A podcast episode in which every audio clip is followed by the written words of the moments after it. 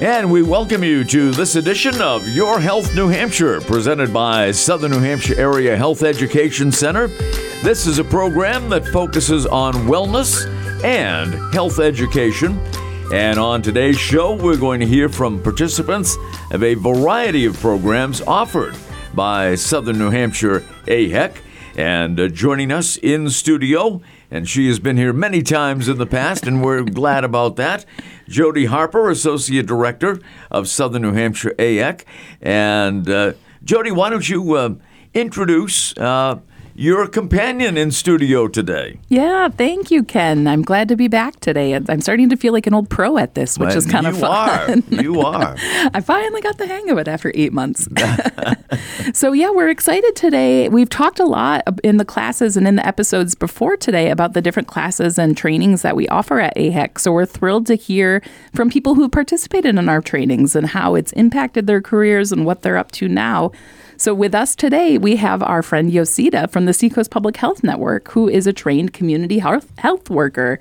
So, Yosita, do you want to introduce yourself? Sure. Um, my name is Yosia Tanjai, and I work at the Seacoast Public Health Network. Um, I'm also a program coordinator with the Southern AHEC.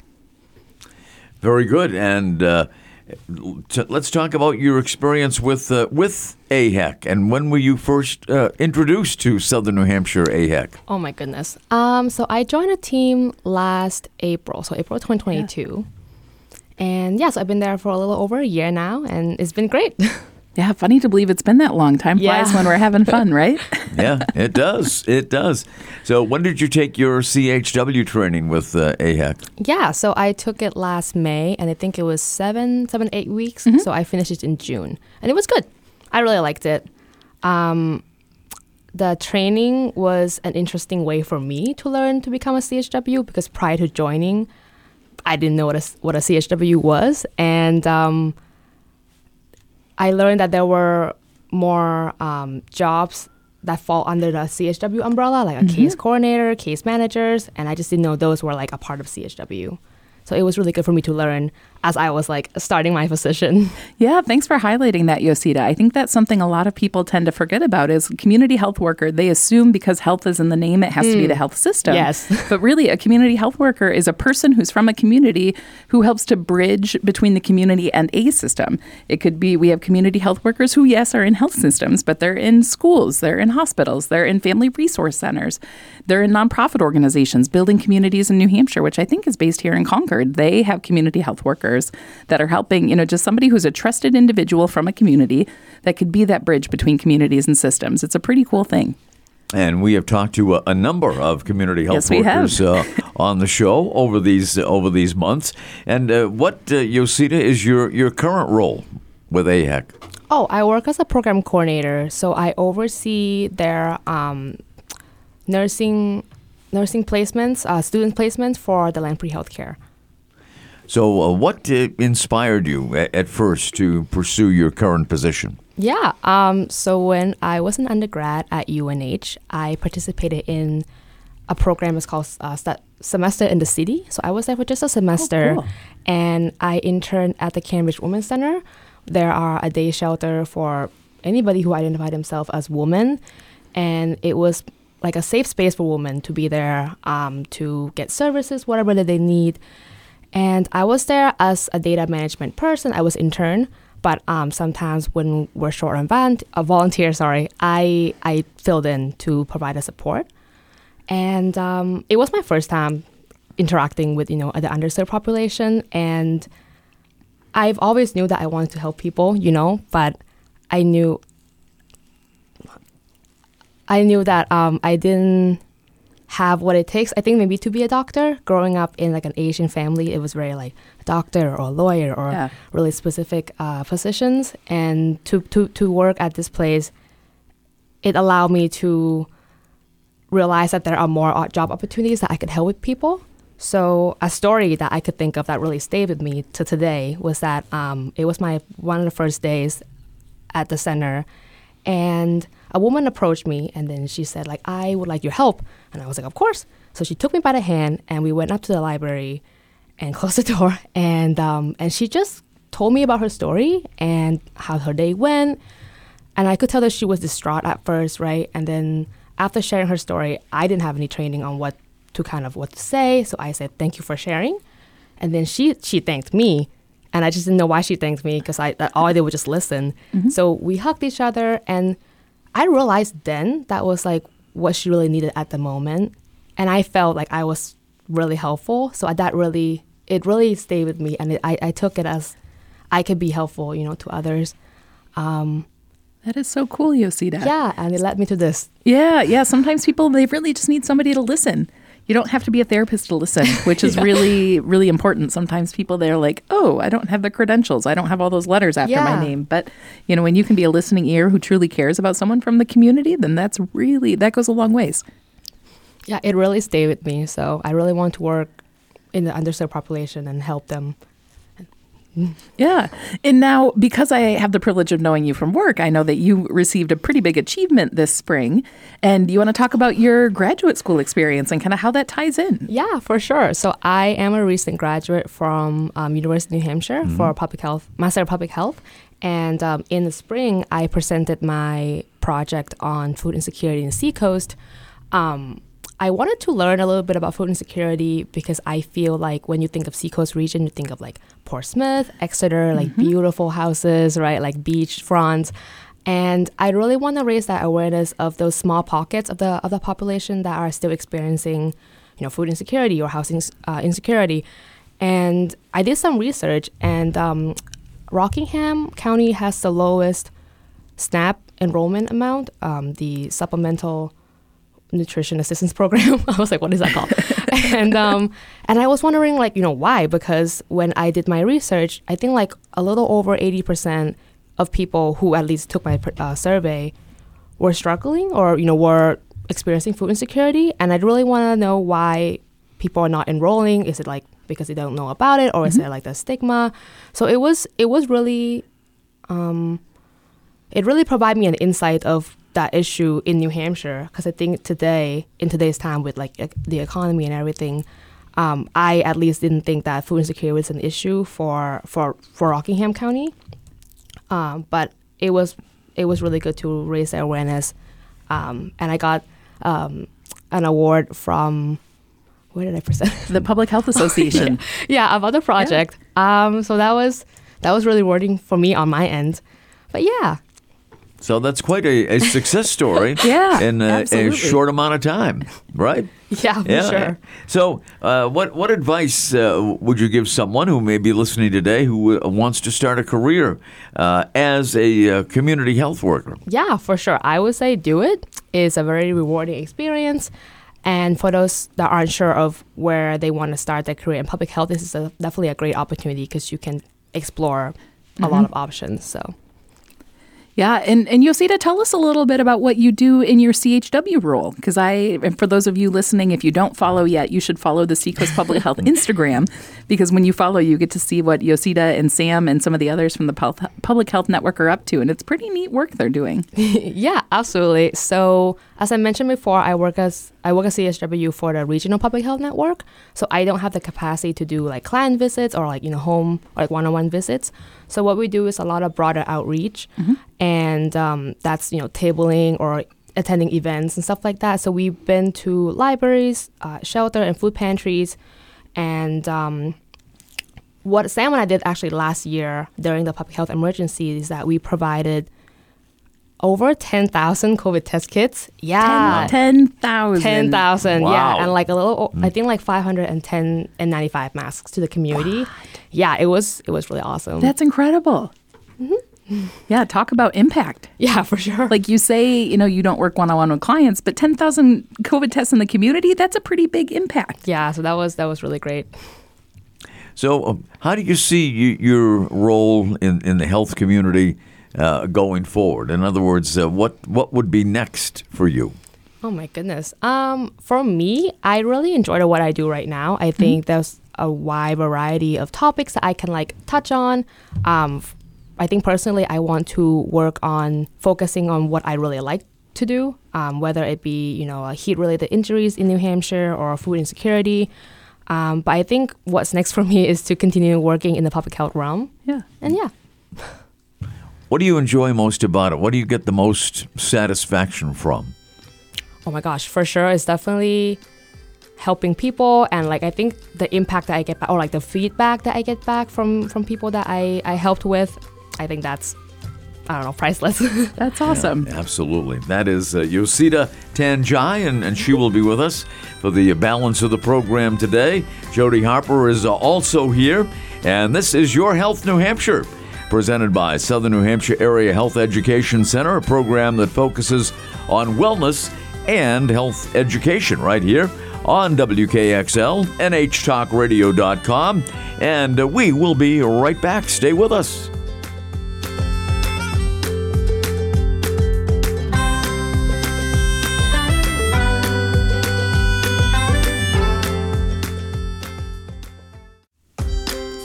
We welcome you back to this edition of Your Health New Hampshire, presented by Southern New Hampshire Area Education Center. This is a program that focuses on wellness and health education. And on today's show, we're hearing from participants of a, variety of programs offered by Southern New Hampshire AHEC. And joining us in studio, Jody Harper, the Associate Director of Southern New Hampshire AHEC, and Yosita Tanjai. Uh, and uh, Yosita was uh, uh terrific in that opening state in that opening segment yes, of the show. and uh, now we're going to be joined by uh, Jim Torero. Jim, how are you today? Yes, I'm doing well. Thank you. Thank you. Thank it, you for having me. It is great to have you back on the show. And yes. Jim, we, we talked to you before about your career, which is now a a firefighter in in Manchester, New Hampshire. what yeah. what inspired you to uh, take on that profession? Yeah, so um, I always been, uh, you know, a people person. I always wanted to help out people and, you know, just kind of give back to the community.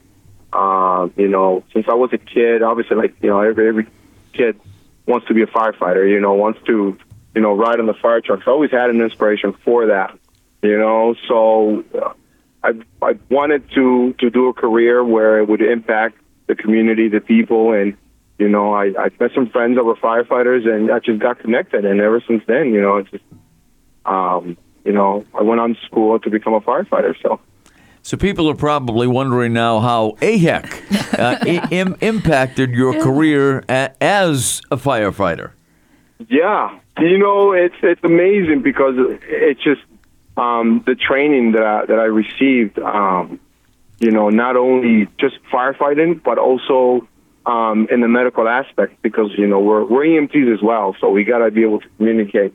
And uh, I received a medical interpreting training, um, and I it, it was it was so helpful in many ways because I was able to enhance my medical terminology in English and in Spanish, and just having and being able to just communicate fluently with patients in both languages you know, it broke that barriers that many firefighters and EMT in the state of New Hampshire don't have. It's being able to speak English and Spanish fluently and just have, you know, whatever needs are, are, are, are, are at the moment are met, you know, without having to, you know, call for an interpreter or just have a, you know, misunderstanding. So, yeah, and that that's so important that we have. And so, Jim, I mean, we all know that I have the pleasure of having known you since you were in high school, and yeah. um, you know, knowing that you came from Dominican and you're a native Spanish speaker, that's your first language. Why did you ultimately decide to get into the interpretation classes after you had started fire school? Um, so I, I was a firefighter um, and also an EMT, and obviously I got my EMT certification after the fact. So I was able to do a lot of um, just 911 calls um, and be able to to help out in the pre-hospital world. And I've I've learned that that there you know that there was a need for more just you know after the fact you know because when we brought patients in that didn't speak English, I've noticed that there was a gap that needed to be met because if there wasn't a staff member there that was a, a Spanish speaker, then the, the patients will have a hard time communicating. And I knew there was a program out there in order for me to become an interpreter and then I took it, and I, you know, I, I got, you know, the chance to uh, meet Florentina, which, you know, she was my teacher at the time, my instructor at the time, and she was able to help me out expand that in so many other ways because not only can you be a medical interpreter, but you know, you can be a, a law interpreter or a legal interpreter, which is it's a whole different world within it itself. But you know, being able to be within the medical field and kind of take what I already know and just enhance it, make it even better, you know, was awesome. It was truly an opportunity that, that I wanted to take, that I wanted to continue on and, and grow from. And know? you've, you've been one of our best recruiters for other interpreters over the years as well. I feel like every class, someone's always writing, Oh, I heard about it from Jim. Ah, that's awesome. Yeah, and you know, and that's the thing. You know, we we you know, if if you're in the field and you know someone is interested in it, you know, that's that's the best thing you can do because that's that becomes part of the networking within the interpreting community too. Yeah, exactly. How long have you been a firefighter in, in Manchester? In the city, I've been nine years. Oh my God, So, nine years. um, but I started um, as a as a uh, part-time firefighter in Vermont. Believe it or not, it's so. Um, so when I worked up in Vermont, uh, I worked in a small town called Windsor, Vermont, and we did a lot of uh, just work within Dartmouth Hospital, uh, and uh, and I actually became an interpreter at Dartmouth too. So it was kind of it was pretty neat because I, not only did I understand the aspect behind you know the pre-hospital world, but once I became a staff member of the hospital, it was pretty cool because then uh, you know I was able to see how it transitioned into inpatient care. Yeah, and and I would think uh, in Manchester because of its population uh, makeup, especially in the uh, inner city, uh, in in Manchester, your interpretive skills, uh, you know, must be very very helpful to many. Absolutely, and uh, yeah, absolutely, and that's one of the one of the topics that has even been discussed within the department. You know, they joked around the fact is like Jim, why don't you do interpreting classes here? Why don't you come up with a with a with an outline with a sheet of stuff that we can say or ask? You know, so it truly becomes very important. Um, it, it it brings that medical gap, you know, much closer into what the patient's needs are. Um, there's been many, many different occasions where I've come into the household and, you know, it's a family member, usually un- under the age of 18, doing interpreting for, for the mom or the dad or, you know, which at that point, if I'm there, you know, I, you know, I'm fluent in Spanish and English and, I, you know, having the, the, the experience, I can tell them like, hey, look, we'll, we'll just do it from here. We'll, we'll take it over. There's no need for a family member to interpret here. So, Yeah, and Jim, we should talk because if the department's interested in doing an interpretation 101, like how to work with interpreters for the department, we could make that happen. Yeah, absolutely. You know, they're they're all for it. You Yeah. know, um, the department, you know, always is looking for you know for ways to keep growing and and finding better ways to serve the community. You know, and this is you know, and being able to have just more bilingual or just more people that can speak the language of the community wherever Yeah. it may be. You know, it, it truly is. It's you know, it's it's helpful for for the you know for for the whole city. Well, And you know, Jim, I, I can just tell by uh, the way you're you're speaking with us here today that you have a a great great passion uh, for what you're doing, and it's something that, that uh, you know you mentioned that you always wanted to do. What what do you like most about being a firefighter? Oh man, uh, just being able to to represent um, the community, um, seeing, you know, helping those. I mean, there's just so much behind it. You know, you you know, how do you describe, you know, what is it for you to love something? It's obviously it's you know, I go into work not thinking it's work. You know, I, Wow. I I enjoy helping, you know, making making a better day out of those that you know may may not be in their most, you know, at the best, you know, and being able to just kind of advocate for those in the city too. So, and it goes beyond the city, you know, because I I I know there's kids out there that aspire to be a firefighter, you know, but then they see and then you don't find anybody that looks like them. yeah. You know, so to me, when they go up to me and they're like, "Oh, wow, you're a firefighter," to me, that's inspiring. You know, because I I want to help and guide the next generation. You know, so that's a motivator for me. You know, a motivator is for me to help those that you know I needed help. You know, Absolutely, and and, and I also understand uh, they, they make some pretty good food at, at those firehouses, from from what I hear. yeah. You know, well, you know, there's a couple guys there that. They say they don't know how to cook, but that's like their secret weapon. They don't want to, you know, but uh, but yeah, we you know we we get we get all hands involved in there, especially with the crew that I work. Everybody's great. Everybody brings in a different part. My I don't want to say it's my specialty, but I like cooking. food, you know, from you know the Caribbean. Yeah. So Oh, yeah. sometimes we mess around and we start talking about making some Cajun, you know, rice or just jerk chicken, and then when you start talking like that with these guys, they don't say no to none of that stuff. They say absolutely. no. Who, who would say no to that, Jim? Yeah, Yeah. Bring some into the yeah. studio the next time you're on here. Yeah. Jim, can, can you like- share any recent uh, achievements or, or milestones in, in your career? Um, you know that that's kind of an evolving question, right? Because you, I mean, we're always al- always evolving, always trying to just keep growing within within whatever we do. Um, and obviously, you know, one of the goals is one day, hopefully, I can become an officer. You know, I will be a supervisor or lieutenant to us.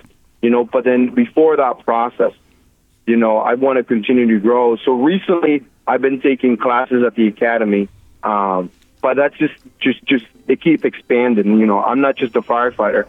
I'm also, you know, an instructor at the academy. Yeah. Very you know, good. what do I instruct? You know, I, I do other things. You know, I I specialize in other things too. So, the recent achievements, you know, I could name off, you know, you know, a list of things, but it, that's not the end goal. You know, I'm, I'm still looking to grow. You know, I'm, I'm hopefully we're starting a program pretty soon within the city that will help um, high schoolers and middle schoolers have an introduction into the fire service Oh, too. wow. Nice. Because we want, you know, we want to see if we can we can continue to have you know firefighters come come through. You know, not just anybody that's like, oh, I don't, you know, I, I don't know where to start. You know, we want to create, you know, we want to create uh, a, a, what it would be like a feeder program, you know, to other departments. So there's many achievements that are, you know, that are, you know, being accomplished all the time, but you know, not just one outstanding one at the moment that I can think of. Well, Jim, it is always a delight to uh, have you on the program. Uh, you're a great representative uh, of AHEC and uh, and some of the services that, that they provide, and uh, we wish you uh, continued success in your field, Jim. Thank you so much. Thank you for having me. Jim Torero uh, from the uh, Manchester Fire Department, and uh, just uh, a, a terrific guy, a great firefighter, and certainly uh, got uh, his interpretive skills uh, from AHEC and the programs that that they have. And check it out. And this program is presented by Southern New Hampshire Area Health Education Center, program that focuses on wellness and health education. And we will be right back here on WKXL, NHTalkRadio.com.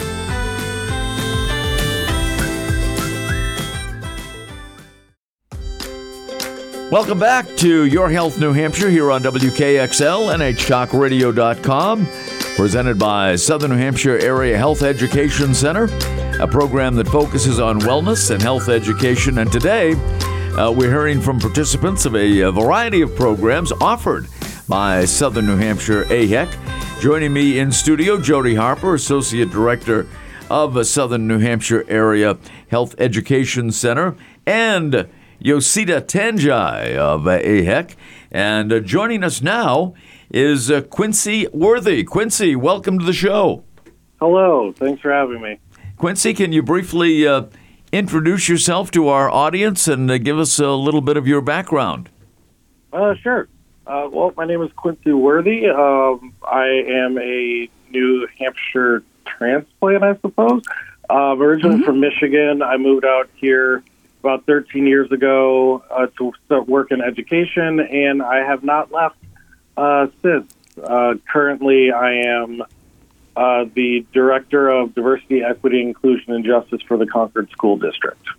Yes. Us Michiganders, we tend to find each other, don't we, Quincy? We really do. Well, so yeah, what what inspired you, uh, Quincy, to uh, pursue your, your current profession?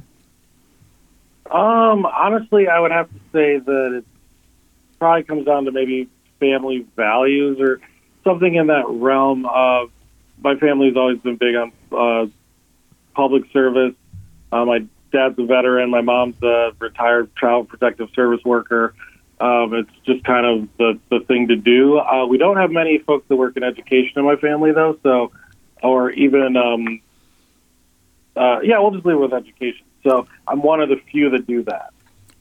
but community that that's always rung big for, for you when I knew you and when I got to know your sister. That's definitely something that brings you to this table for sure. Yep, and it's one of those things that it's very much not even said within our family, Yeah. but yeah, you just if I were to look at what all my cousins, aunts, uncles do, it's all very much community, youth services, adult services, something something like that. Yeah, service to others. Yeah, so Quincy, I know I've known you for a long time before you joined AHEC programs, but do you want to talk a little bit about what Equity Leaders Fellowship was like for you?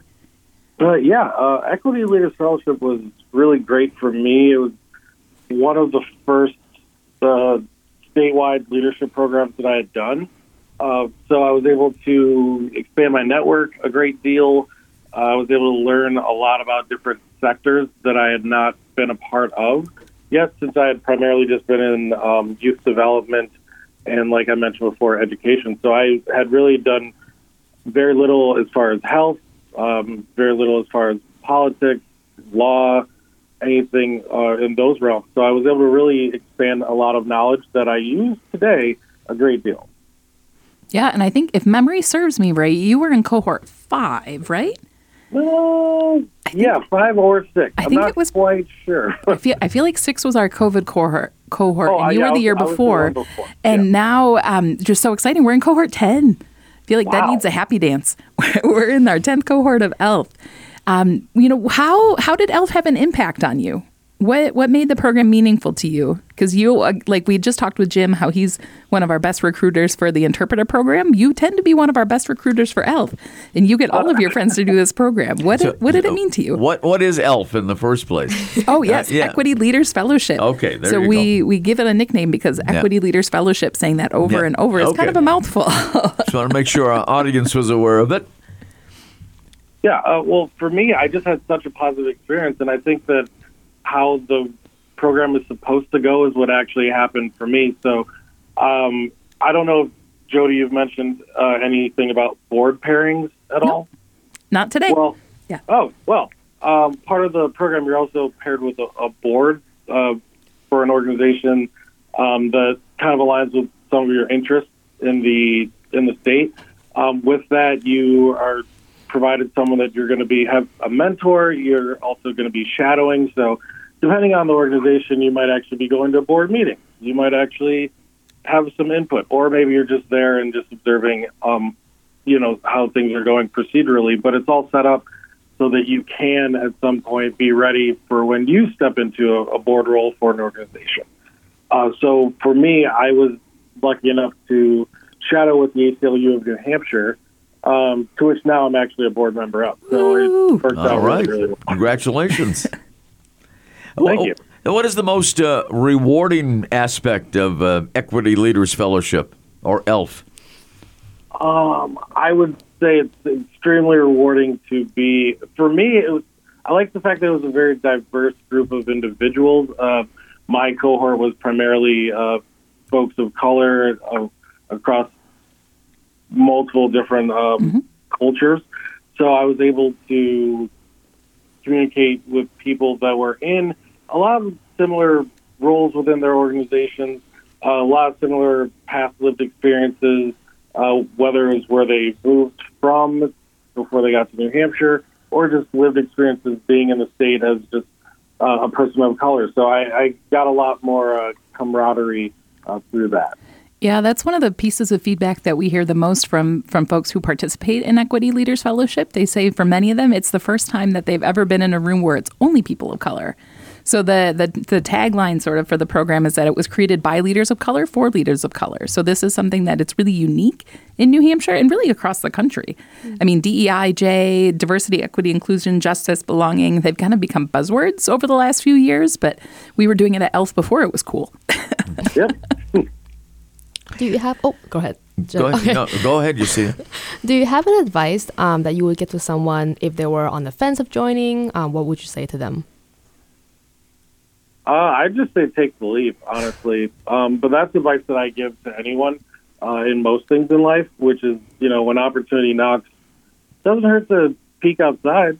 So, I mean, with with this, I, I see it as there's no reason why you wouldn't give it a go. It's such a supportive network of people.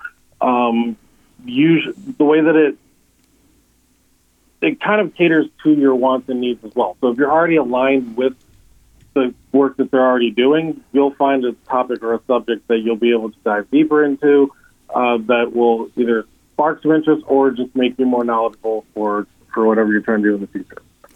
Yeah, and Quincy, with your job now, you really have kind of taken ELF like full time. How has that been for you um, in the work that you're doing and living out these values that you have full time for your paid job? Yeah, it's great. Um, and it also, when I mentioned that you learn so much about different sectors, now I'm sitting in leadership meetings with folks from our whole district, all the other administrators. They're all working in legal, health, social emotional learning, all of these different subsects that I was not as knowledgeable about prior to ELF, you know, eight, nine years, eight years ago, or however long ago it was. Um, but yeah, now I'm I'm able to uh, speak knowledgeably knowledgeably in these these meetings based on just that little initial bit that I got from ELF that allowed me to then do my own uh, expansive research and just learning. So, uh, what is next for you, Quincy? Hmm. Uh, well, let's see. Well, I actually was uh, accepted into another statewide leadership program, um, Leadership New Hampshire. What? Um, That's awesome. But yeah, I was supposed to be in this current cohort, but um, as you can maybe assume or not, I had too much going on this year, so I had to uh, defer to next year. So Oh, that, okay. I know that that's something I'm doing next year. oh, that's uh, for- incredible, Quincy. Yep. And then outside of that, I just am going to be continuing doing my director of diversity, equity, inclusion, and justice work uh, with the district, and also this weekend, all the other folks with my position throughout the state, which is four of us in the public school sector, we are uh, getting together for a, a conference Oh, uh, very where we're cool. just yeah we're convening just to align on what we're doing as far as this year, going into next year, and just doing some future planning. Oh, that is terrific. That is great. Well, and hopefully, with ever with whatever plans come next, you keep referring people to ELF because we get so many good candidates from you. I will. I I cannot speak any higher Yeah. of the, the organization. And honestly, when I run into folks, usually they're people who like just moved here and really just want to you know get a good network. And what better way than just with a bunch of like-minded individuals that are you know you share something in common. exactly. It's a great way to build community. so the program uh, certainly had an impact on your life, Quincy. Yeah, for sure. Well, it is great to have you with us on this uh, edition of Your Health New Hampshire. And uh, Quincy, we uh, wish you the best uh, going forward. Thank you. Quincy Have a Yes, you too. Quincy Worthy from uh, Equity Leaders Fellowship. And uh, he is uh, moving up in, in his career with uh, the great training from uh, AHEC and uh, ELF, their, their program. And great to chat with Quincy today on the show. And we will continue after these words on WKXL, NHTalkRadio.com. The program is Your Health New Hampshire, presented by Southern New Hampshire Area Health Education Center. The program focuses on wellness and health education. And uh, we will be right back here on WKXL, and NHTalkRadio.com. Stay with us.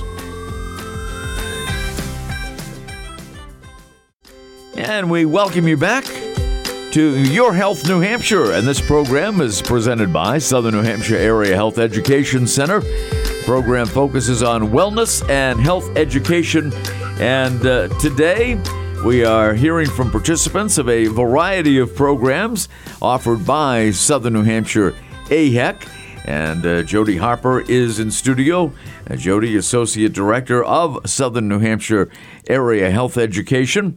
And Yosita Tanjai is with us as well, making her radio debut on this edition of Your Health New Hampshire. and uh, joining us on the phone now is Hamida Hassan.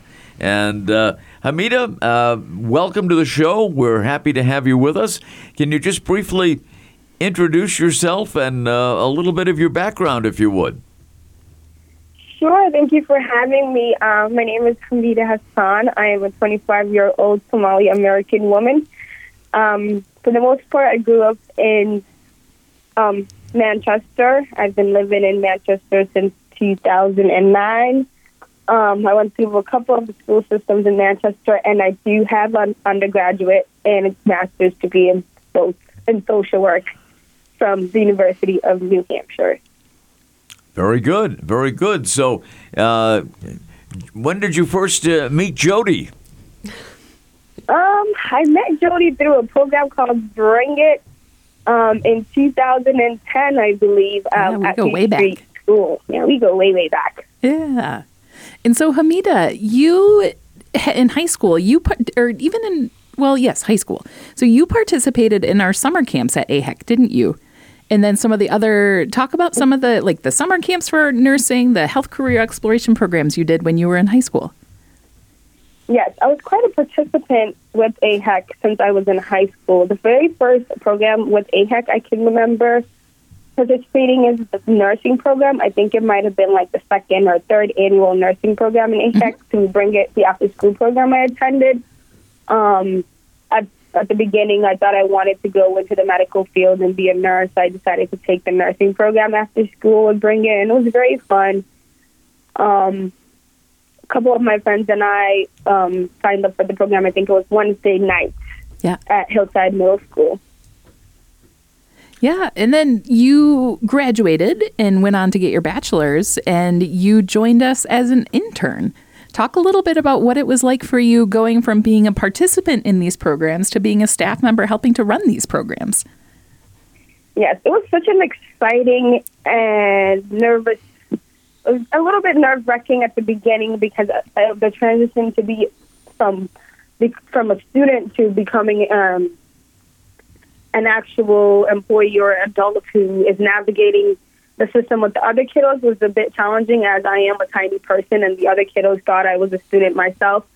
So when I fin- when I graduated high school, I went to co- um, to college, and then during my last year, I became an intern with AHEC, and it was very um it was very different being an intern and being um being a student and being an intern. I love that I was able to help some of the students navigate the same systems that I went through, and most of the students identified with the same background as I did and had the same like similar stories. So it was, it was good to be a resource for those students and just be there to support them whenever they needed.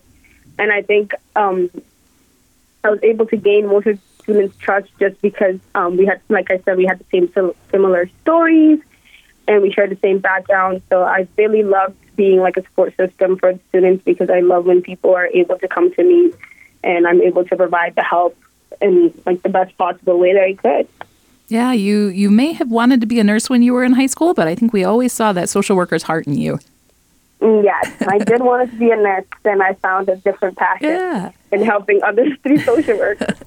Yeah, and Hamida, you actually participated in another AHEC program that we I forgot to put on our notes for today, and you were a fellow in the Equities Leaders Fellowship. Do you want to talk a little bit about what that was like for you? Yes, I loved being um, in the um, Equity Leaders Fellowship. It was very, um, it was a good space. Um, at UNH, I was um, predominantly surrounded by um, Caucasian students, and to be in uh, equity leadership where it was a lot of like leaders of color, um, it really gave me a different perspective on things, and it challenged me to speak up for myself, stand up for myself in like spaces where I don't feel like I belong or I may have like imposter syndrome in the moment. Um, with Equity Leaders Fellowship, it was a lot of like um, adults of color that were in like positions that I imagined myself to be in, and just learning from them and being a part of, of um, being just being a part of the conversations that we had in those in those um, classroom sessions really opened my eyes to some of the things that are happening around the world or some of the um, opportunities that may be available to someone like me going through um, growing up in New Hampshire. So I really appreciated and loved being part of that program. I wish it was longer though. You know, you're not the first one that said that. Hamida, can you tell me um, how do you see the youth organization. Oh, sorry, the youth program um, and ELF impacting the community. I'm sorry. Can you say that again? Oh, yeah, of course. Sorry. Um, can you uh, tell me a little bit of how you see the youth program that you participated and the ELF impacting the community? I think we could use more youth programs like the ones I did through AHEC because there's a um, a lot of students who um, feel, like they belong in spaces or they can't do some of the things their uh, um, other students um, the same ages as them are doing just because they don't have the resources or they don't know what to do or how to proceed with them.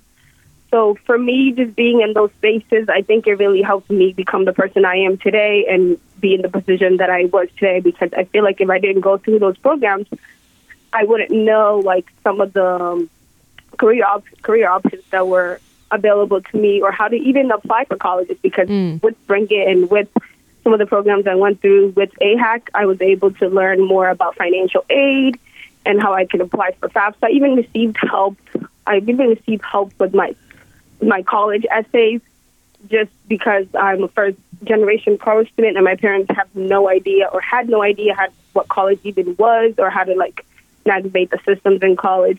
So having these programs, I think, really do have a big impact on how students, how uh, the success rates of students of color or immigrant students in the future. Having someone to support you and just give you like a little shove and um, just filling an application, I think, really goes a long way. And even with ELF, um, just because I made it in college and I like got a little bit of a routine of what to do and I knew I had support systems, I feel like I still needed more support systems. So with ELF, just having adults of color who were in like, but um, in positions that I did not know that I could be in, just seeing them in those positions really gave me like a different perspective of some of the things I can do. And I to be able to see someone who looks like me and talks like me and like went through the same experiences as me just be successful also gave me like a bit motivation and just um I just told myself, hey, I can if they can do it, I can do it as well. So just seeing just seeing someone that looks like me really um challenged me more and um I accepted myself for who I am and and just like what's the word? Um I guess I just motivated myself to like just be in that position someday as well, so I can do the same things, Yeah. or I can be, um, I can do the same things that they're doing for a person who may have difficulties like me during their like during that time. Oh, Hamida, if you could see me, I have the biggest smile on my face right now. I am so proud. so, so thank you so much for sharing so openly and honestly about your experience and how you see AHEC programs impacting the community. And now, um, because I'm your biggest cheerleader, so I'm one of your biggest cheerleaders. Saeed might be number one biggest, but um, you know, you're a woman with a master's degree now. Tell us a little about the work that you do now, full time for your day job. Oh yes, I love my job. I don't know if you guys can hear some noise in the background. I actually work in the school system now. The kids are transitioning from recess into classes. So um, I live in Tulsa, Oklahoma now, where I'm employed with um, Creo Behavioral Health Center. So I am a therapist in in the school system. So I come through. I, I I'm in the schools and I work um, with kiddos from pre-K to fifth grade at um, in Oklahoma in, in Sperry, Oklahoma. So I work in the Sperry Elementary Schools, and I just provide a lot of like behavioral health and counseling services to the students within the school system, and I love it. It's my first year. Of course, at first I was nervous come um, because I just got my master's degree a year ago, so this is my first job. Um, I had a little bit of imposter syndrome, but I see the impact I am having in these kids, and the parents are like really um, appreciative that we have a therapist in the schools because um, parents are working, and after school, it's hard for them to take kiddos into um, health centers that they can have therapy sessions. Oh, yeah. just because, yeah. So just being able to have this, um, just being able to be in this space while the kids are in school, like I grab them during recess or specials, which is gym music and um, computers. We just so I just use during that time to like give them the counseling sessions that they need. So that's what I do for work right now, and I really love it so far. Hamida, uh, a delight to have you on the show, and uh, we wish you continued success. Thank you. I'm happy to be here. I'm very grateful for this opportunity. Well, we are glad to have you with us. Thanks so much for, for being here today. Thank you for having me once again. Thank you, Hamida.